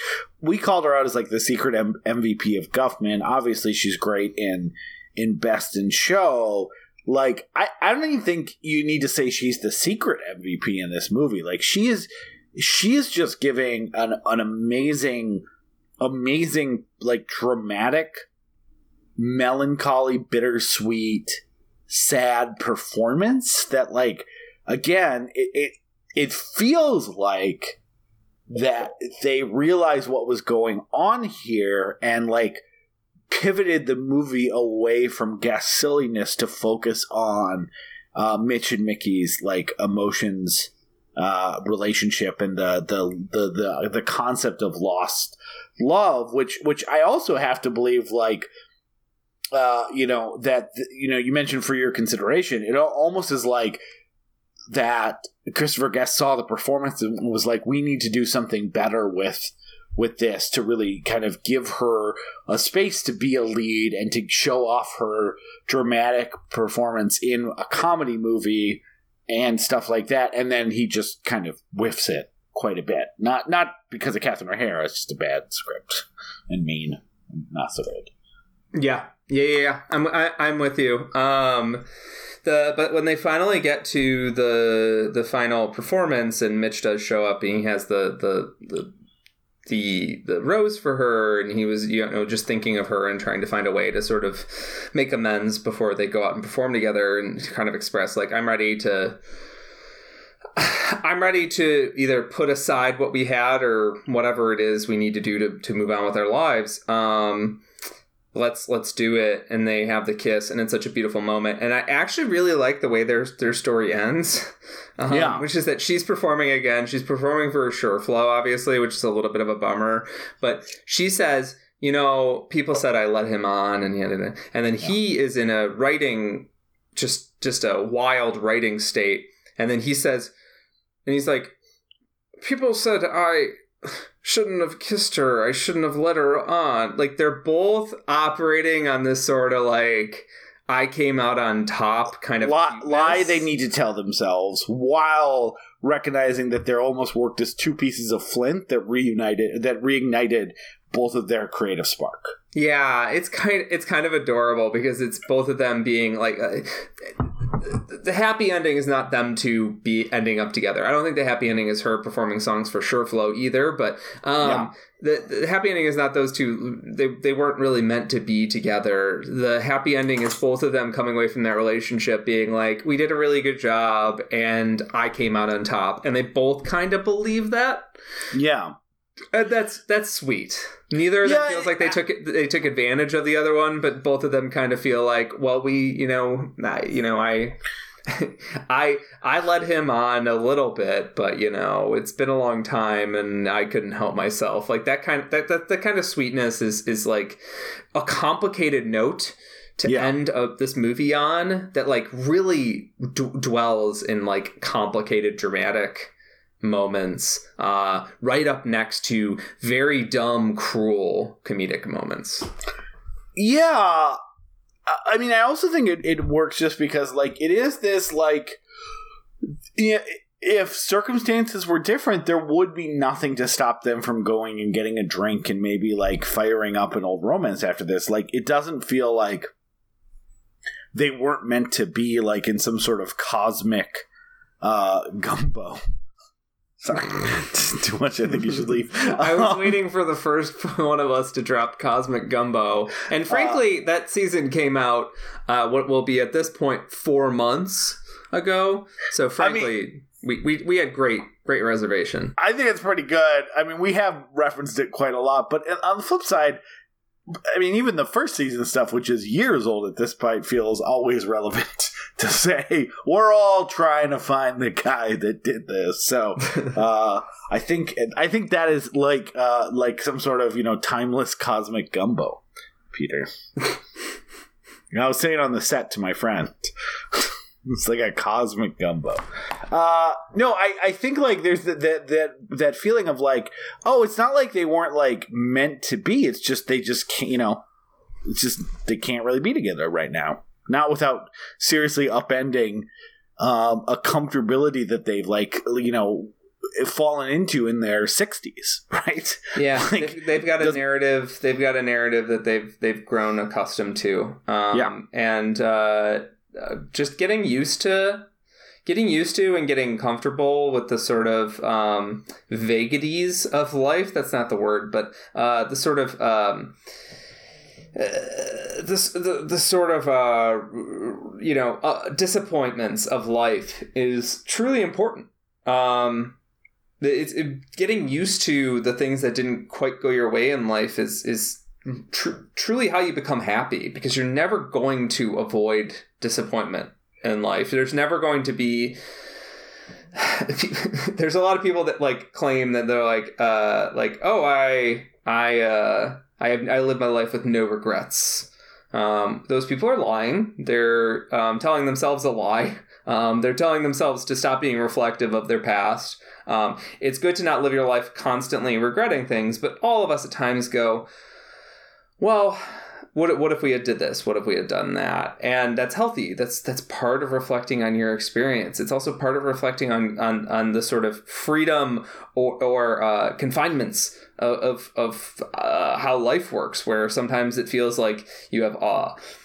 You have all the choices in the world, and that's a prison. And then sometimes you feel like uh, there's absolutely no pa- path forward. It's it's a multiple choice test with nothing but the, the letter A on it, and uh, that's that that sort of beautiful um that sort of beautiful nuanced middle space is why I I like movies like this is is uh, because they can kind of capture that that zone in life where um like I don't have a perfect objective answer for how this was supposed to end. No one on planet Earth given this information rationally. No therapist, no life coach, nobody could give me an answer that would perfectly explain, you know, the the sort of mix of life. Um, however, um, we're here and we have to deal with it, and all you have to do is get comfortable with that that vagueness. And I, I love Yeah, I mean, I think this. I mean, this this movie aligns with something I think it's saying a little bit. Like, I, I mean, I don't really, I don't really believe in the concept of soulmates for all the reason. I don't know that many people that do. Like, relationships take work, and I've had relationships where it wasn't worth the work anymore for various reasons. Right? Uh, some just a, a question of compatibility. Some uh, a question of like future goals and where we wanted to be that didn't align some in the moment of like an argument that never got resolved properly, all those sort of things. And like, you know, some of those relationships that, you know, so that, that, uh, you know, ended due to, you know, it, they just didn't work anymore or weren't willing to do the work end with, um, because of feelings that don't exist anymore or not in the way that we expected them to exist or sometimes they do exist and it's just a matter of for for the other reasons this will no longer work anymore. And i, I think this movie has a good reflection of that. Like you know we're so used to movies of showing the two people that had the tumultuous breakup and relationship uh, and worth noting it doesn't seem like for the most part the relationship was all that tumultuous. It just sounds like you know um, there was a, a severe lack of communication at the center um, and an unwillingness to work past it uh, or an inability to work past it that, that ended it. But that you know there's the, the feelings never necessarily went away but that doesn't mean when you reconnect 30 years later that you can just pick up where you left off even if it becomes very apparent that like there's a there's a passion and a spark. And so yeah i love that they get to go off and like in some ways have the uplift of that excitement of recognizing that they can feel a certain way again um, and tra- you know using it to in in some ways almost honor like rec it, it feels almost like a memorial where uh we can't be together to let that spark actually see where it goes from a you know uh cohabitation or co- relationships uh standpoint but we can kind of honor how important that relationship was by like going back and doing the thing that encapsulated our relationship, which is, you know, writing and making music. Yeah, yeah. I think that's I think that's really well put. Um, and that's why I like this movie is like it's a little bit of a wounded bird of a movie. Um, Yeah. Like I don't think it I don't think it totally sings. I don't think it totally flies. Uh, I guess if I'm sticking with that parlance. Um, but there is. I mean, Bird's there. also very popular in folk singing. yes, yes. They talk about birds all the fucking time. You know why? Half of Leonard Right? Cohen's songs are about birds. It's because they ride on the wind, which, as we mentioned before, folk singers love. I like a lot of folk music, but if a folk song starts and then you look at the name of the you look at the name of the track and it's the name of either a flower or a bird, Candles. t- tell me you are not gonna let out a big old groan. You're like, oh, the nightjar. I don't even know if that's a bird or a flower. Oh, candles. Wi- Yeah, it it, it does feel like uh, that somehow, Candles, I get it. Life is short. folk singers had a crystal ball that only showed the aisles of Bed Bath and Beyond. like this is where all our titles are coming from, baby. God, yeah, I I, uh, I love folk music, but it's also the easiest genre in the world to make fun of. Like Simon and Garfunkel were in New York in the late '60s, early '70s, like when New York was like the New York that people are still hungering for, and they were like. I stay in my room and I read poetry. I never talk to anyone. Yeah. Um, I I'll also note though um, that being able to look into the future Bed Bath and Beyond uh, really highlights uh, Bed Bath and Beyond's uh, most misguided product, which was of course their uh, quickly discontinued lotion, the scent of the Edmund Fitzgerald. oh, this smells like oil. this sucks. I don't know. if I like a lotion that smells like candles. Is this supposed to smell like candles? Well, burning. It's just sulfur and olive oil. Criminy. Uh, Uh, you will be flammable after using this lotion. is this anchovies? Well, kind of. Roasted choves. Uh, yeah, let's talk. So we, I, I think we, Let's do some funny moments before we we bound out of here. Uh, let's let's give a couple more minutes to the uh, the folksmen Yeah, before their end, we don't have to define them just by a horribly misguided, terrible, offensive joke. Yeah, yeah, yeah. I love. Uh, I actually love. Uh, you already mentioned it, but the joke that they eventually were uh, sort of bumped down from different uh, record companies and, and distributors, and eventually they got to one that just didn't even punch the holes in the middle of the records. It would, just, it would just teeter on the middle of the spindle, and then if you punched in a hole, and then the line is if you punched a hole in them, you'd have a good time. I know that that feels so like the spinal tap muscles coming full circle. Like those those opening things were counting the the um depths that they had to go to to continue to produce music uh is so great. Yeah, and, and there's a very sweet moment at the end of the movie where the new uh, Main Street Singers and the Folksmen all come upstairs to watch the end of the Rainbow song and then join in for the final song. By the way, is the final song in the in the movie um, Mighty Wind? Was that improvised? Sorry, I don't Like, so Is that is that is that was you. that them all just deciding that they were all going to play that song together at the end, or was that planned? I mean, it must have been planned because they all kind of go up and get ready to go out for their places. I did weirdly. This is the problem sometimes with like taking notes for a podcast. I don't want to sound like CinemaSins. I did wonder, like, huh? It would have been interesting to show one scene of them working on this together and maybe the dynamics. Like, it does. It does feel like from everything you've been presented, like, when did they practice this? Yeah, I wasn't sure if that was just all of them deciding to play a folk standard, uh, you know, obviously a fictional one, but a folk standard together, and uh, them because I don't- I like them so. all going upstairs because hundred percent them all going upstairs to watch uh, Mitch and Mickey perform was not the plan. Yeah, but they knew who was singing what lines in that song.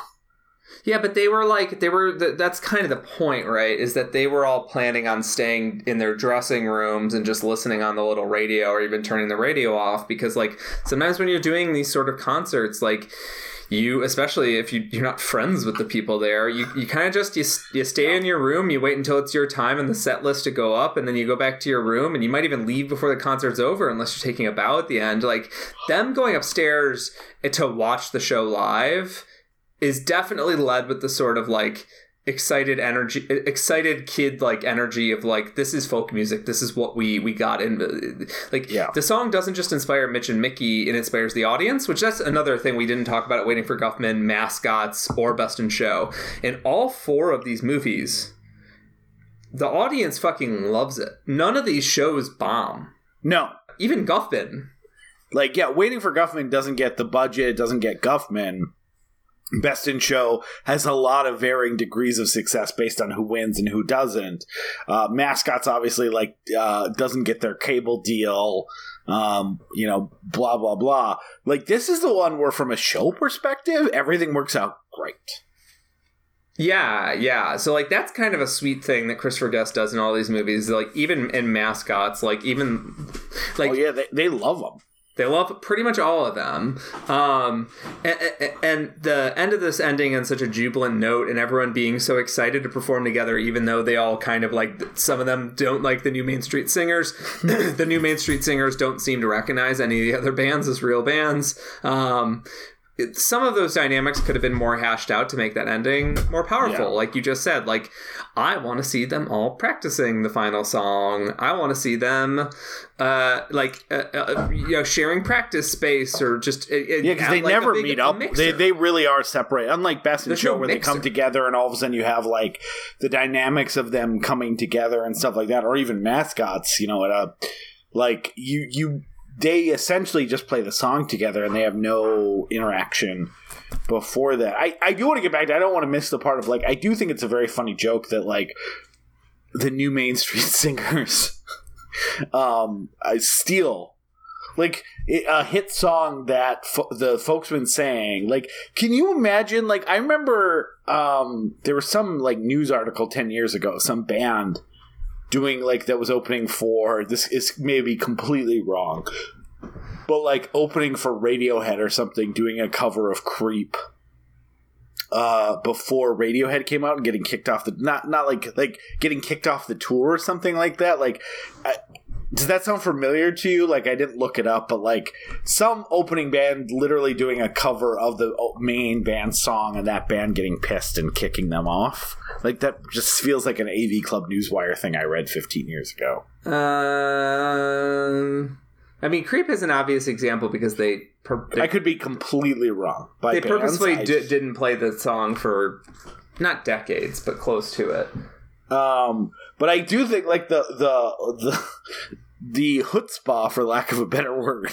Um, now I'm now I'm uh, channeling. Um, I wanted. I was trying to find the right time to read the entire Lars Olfen yeah, bit where he just. Can I just do it now? yeah. Go ahead. so Lars Olfen is speaking about Balaban, who's obviously Jewish, and his father is, is Steinbloom, who's the big record producer, and he's telling a story about Stein, uh, Jonathan Steinbloom. In a board meeting, he's just talking like a normal guy, and this is Ed Begley Jr., who is like I don't know, six foot seven, extremely Scandinavian looking guy and um uh and he re- and he's and he's all of a sudden he's talking about Steinbloom and he just completely switches his his vocab in a way that I had to rewind this scene three or four times because it's the funniest fucking thing. And this is the whole thing. He goes, the nachos that I'm feeling right now, because your, your dad was was a mishbuka to me. He, I, when I heard that I, I got these tickets to the Folksmen, I let out a gesheria and I was running with my friend, running around like a, a Ville de Chai, uh, right into the theater in the front row. And so we've got the ship the, the shipkas, and because we're sitting right there, and and it's a mitzvah what your dad did. It's, it's a mitzvah. I want to try and give that back to you. Uh, uh, oh, Kenora, I say, and God bless him. Um, and I obviously butchered that, but like, there's a weird amount of precision Yeah, that Ed Begley Jr. gives to each Jewish word, and I don't know if he's pronouncing it totally, totally properly, but like the weird attention to detail that he gives when he just decides that he is speaking he's just dropping Yiddish sentences Yeah. into a sentence, and like as you just heard, one every like five words, like really overdoing it after a- long sequence where he didn't say Yiddish word, and it's so fucking funny because It- he it's- looks it's like good. Ed Begley Jr. and he's reading it like Ed Begley Jr. Ed Ed Begley Jr. continues to be like the secret energy in like these movies. Like uh, even even mascots, I actually think he has like maybe the funniest character in that movie. We didn't talk about that for Guffman, but like he he he always has these bit parts, and he's always so good. We talked about him a lot in Best in Show and how good he is at just being the nicest person dealing with these very com- like generously complicated individuals. Um, I did some Googling, and while the creep example I couldn't find exactly, there are tons of examples of opening bands covering their headliner songs. Uh, almost all of them go very poorly. yeah, like why would you do that? Uh, there's a there's a uh, Sonic Youth um, example of like um, them play like the opening band playing uh, "Hang On to Your Ego" when uh, Sonic Youth was doing covers of "I Know There's an Answer," um, and him getting mad and said they had to scratch it off their playlist because you ruined it for us. There's like um, Metallica opening up with a, a, a, an Ozzy song in the 80s and Ozzy wanting him kicked off the tour. Like, um, apparently it's a huge faux pas.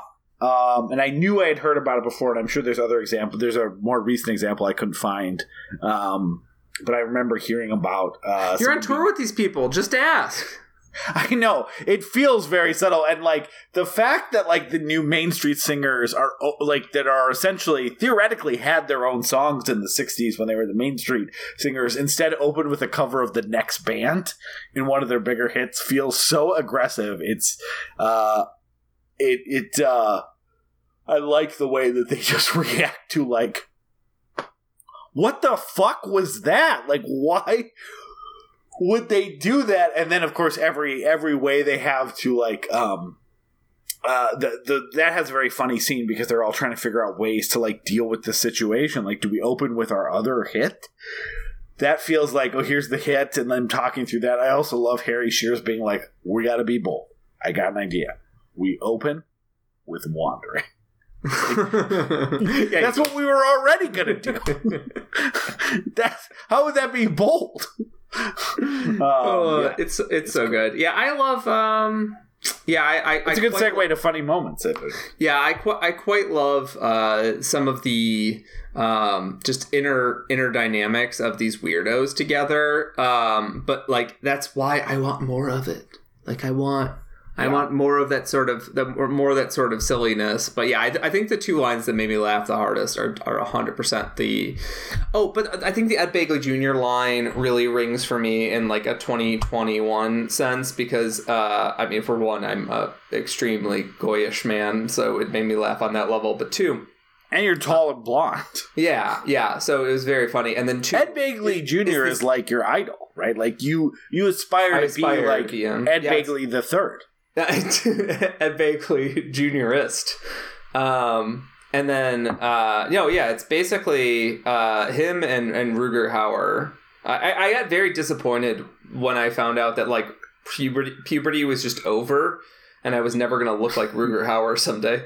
Um, but uh, the uh, uh, it's also funny as shit in a 2021 sense because like that's something that we see all the time on social media is particularly neoliberals, but like liberals who want to uh, don the mask of uh, allyship, um, and will like adopt um, like uh, like black speech patterns or Jewish speech patterns or Hispanic speech patterns or uh, try and use the the lingo of the gay community and like try and ad- ad- adopt it to show that they've like shown allyship, but all it's really done is shown that like you've like hung out a little bit with these people or read their tweets. Um, like you're not actually doing anything. You're just kind of co-opting their language, uh, and so like that's part of the reason that Begley Jr. thing makes me laugh so fucking hard. And then the um, the uh, uh, uh the the sequence where uh, the other sequence that makes me laugh the hardest is, is the one we already mentioned, which with um, Mitch talking about the trains and wanting to see the, this town in autumn and finding like a beauty in, the serenity of the train set, and and then him immediately the the dipshit husband immediately stepping on that moment because like that's kind of that's kind of Mitch in a nutshell as he's finding poetry in these these small moments of life these these these little exchanges and finding beauty in, in all sorts of parts of life. But like the business side of the folk music is just continually stepping on his head. Um, and Yeah. the business side of the world is continually stepping on his head and keeping him from actually enjoying it. And i feel like um, while the the former is not really a theme in the movie like weird allyship um, like aw- awkward uh, off kilter allyship. The the latter is kind of the movie, like Yeah. I being agreed. And manipulated by by by being manipulated and stepped on by by business interests. agree 100% and one of one of those one of the examples of that that plays like a through line through this movie that I find so funny and it's very subtle uh I didn't quite get all the different like call back to it but like there is a real recognition that like folk music was a fad and this record producer like like a lot of actual record producers when certain genres become popular like try to flood the market while the getting was hot right? Like try to sell as much as they possibly could. So like the main street singers for example say uh you know 10 years and 30 albums later we called it quits. Like uh and the george the founder like 10, 10 years and 30 albums later. But like they're just trying to like you know they produced an album every four months. And i think you see that with so many of the songs right? Like i referenced the weird like uh, old mcdonald folk thing they do as one of their songs of the thing. But i think you have a lot of examples of this you know l. Ron hubbard style of like first draft last draft get it out the door like we got to fill out albums and it's folk music we you know you can sing about anything it doesn't matter and i think you get a lot of insight into that uh, in the folksmen when they're kind of going through their various songs about how like it, it literally is just throwing shit at the wall to fill out concepts and stuff like that. You know, they have the the song about the Spanish Civil War. They have other odd ones like when they're practicing like the the very one note and offensive like when Harry She- Shear's like talking about the local man. Like there's, there's, no- there's nothing there, but it's like a song that they made because even old Joe's place, their uh, you know, their hit is just like predicated on the dumbest of punchlines of like e eh ohs. And Like, then everyone laughs. People love But it. but it's just about like even though that one hit in a specific way, it's just about content. There's so many examples of that. So I love that joke. And then the other two little small ones I'll call out. The one that made me laugh the hardest the first time I saw this movie, like broke me, was uh, Jennifer Coolidge has a little bit part um, uh, in this movie. Uh, but uh, when she's talking to to Mickey's husband about the trains, and he's like obviously a little like you know smitten and lustful about uh, being is attracted to Jennifer Coolidge, and he goes on and on about his model trains, and she just goes, "Yeah, thank God for model trains because uh, without them, they wouldn't have got the idea for the big trains." and just then the look on his face that like everything's been lost. Uh, great. Uh, great little moment, and I mentioned it before when they were arguing about costumes, but I, but I, the the costume argument is very funny to me, and I love where it ends with Harry Shearer being like, "Well, yeah, it wasn't retro though; it was nowtro."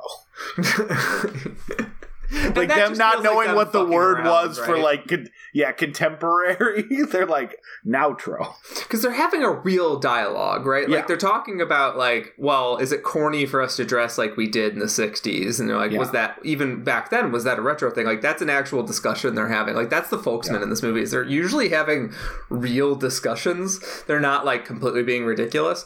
I I both really like uh Jen- that Jennifer Coolidge joke. Like it's so fucking funny and it made me laugh really hard. But also Jennifer Coolidge put a lot, a lot. To her accent is so oh yeah it's very Sca- it's very scandinavian yeah. It's it's it's you can't really tell. You can't really tell exactly what she's doing at all.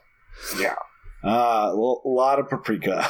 Yeah, she Um, can't. She's she's like stuck in, and a lot of her characters are like this. Um, but like she's kind of stuck in a um. Sex pot.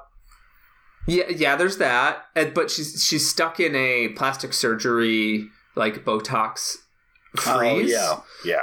like and, and so her face only does this with her lips pursed out it's like jennifer coolidge i'm going to need you to, to also peel this back about 30% because you were a recognizable human being in the last movie and in this one you're some sort of um, uh, barbie doll that's been brought to life.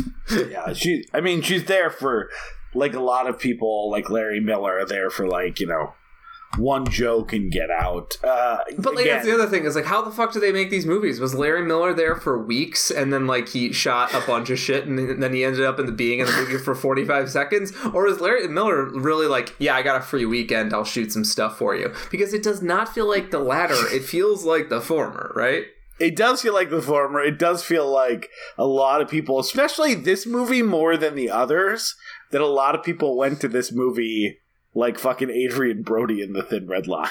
like, yes oh, I'm not like like Parker Posey. Like you can't help but feel, but she's like, oh, I was pretty central to the last two movies. I have a line in this one. It feels odd. I remember, you know, being there for weeks and weeks, giving material about my character and the color cult and stuff. Like, Go watch ads for this movie that came out theatrically, and then if it's possible, watch the Comedy Central ads we all saw a hundred thousand times with her screaming at Hamilton. Like that she was a central part of the marketing for Best in Show because her and yeah, her and Michael Hitchcock are the funniest parts of that movie. Yeah, uh, yeah. It, it definitely feels like they found a, a different direction, which again, I I think leaves a little bit too. I kind of want to see the more. I kind of want to see both versions, and I think I think why to kind of go to final thoughts. I think why I really love this movie, and I think it's easy easily to see why myself as a twenty year old was l- hoping for another mind blowing comedy of Best in Show was let down by this movie. I do think that even I think I think there's some legitimate criticism, uh, and why it isn't quite on the level of the other movies is that it just it's it, it feels like it started off as a best in show riff and then became uh, about something else, and it didn't know how to quite skirt that line successfully. But uh, a lot of what is here is still very, very good. Just not when you're comparing it to you know a couple of the funniest movies of all time in Best in Show and this is Spinal Tap. Hundred percent, hundred percent. Yeah, I'm uh, I'm out of I'm out of notes. Great. At least one of these was kept to a reasonable time. Uh, but yeah, we were we're gonna be done forty minutes ago. Peter. We're uh, look. I'm going to say that I, I I hate to toot our own horn. I really hate Don't. to toot.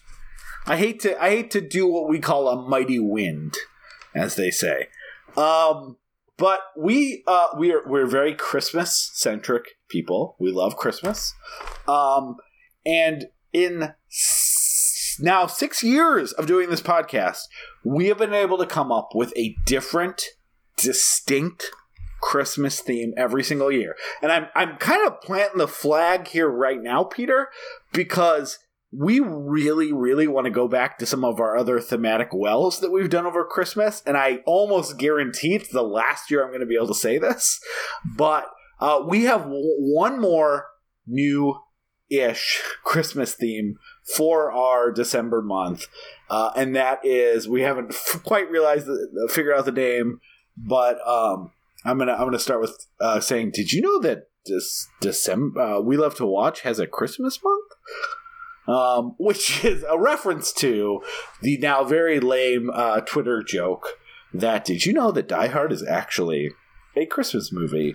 We're going to do the Die Hard movies one through four. We have made the conscious uncoupling to not do the fifth, which we've never seen and don't want to end the month on.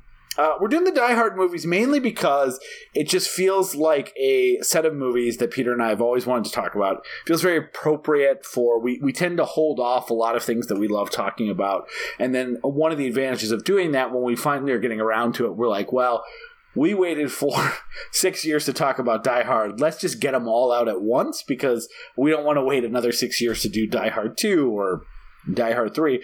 But it's also born a lot out of um, something that I think is very appropriate for Christmas. So even though only the first two movies are real Christmas movies, the third and the fourth one I think hits a Christmas theme, Peter, which is people who love each other at the holidays get into fights. And Peter and I have very differing, strong feelings about the third and the fourth movie in this series that we have spent many times over the last few years exchanging text fights about.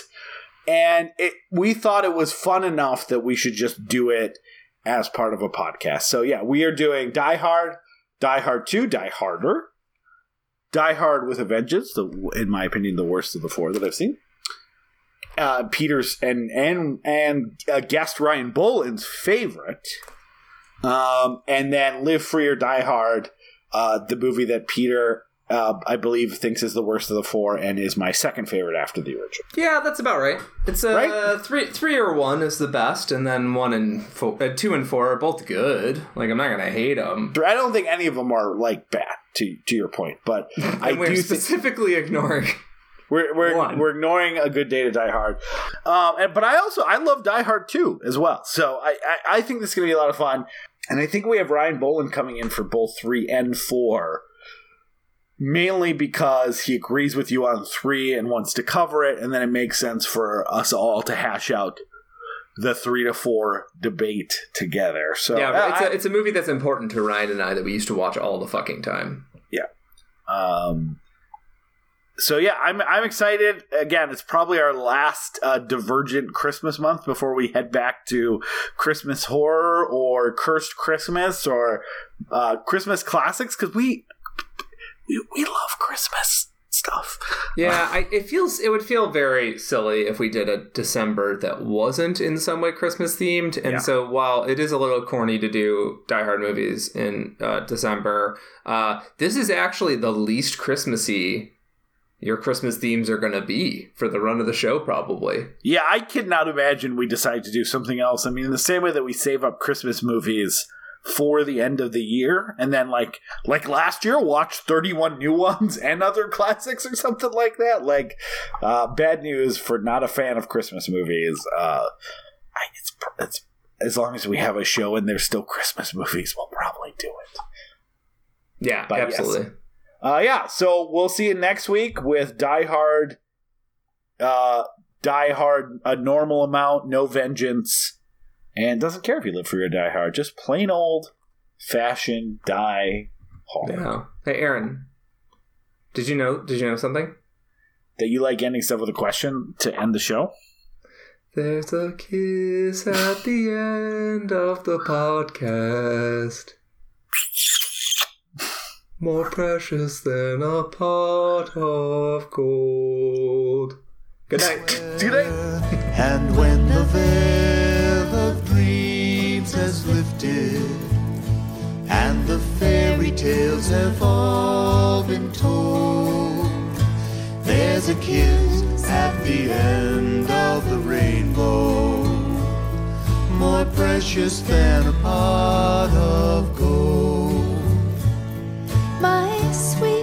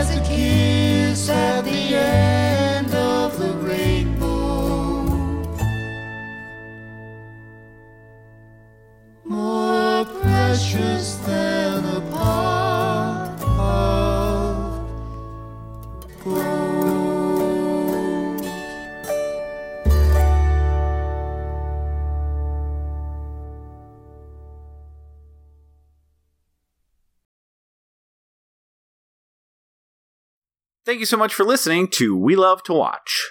If you made it to the end, hopefully you liked what you heard today. And if you'd like to hear more, please go to patreon.com slash we love to watch. And if you can chip in a few bucks, that would really help us keep the lights on and keep us moving forward.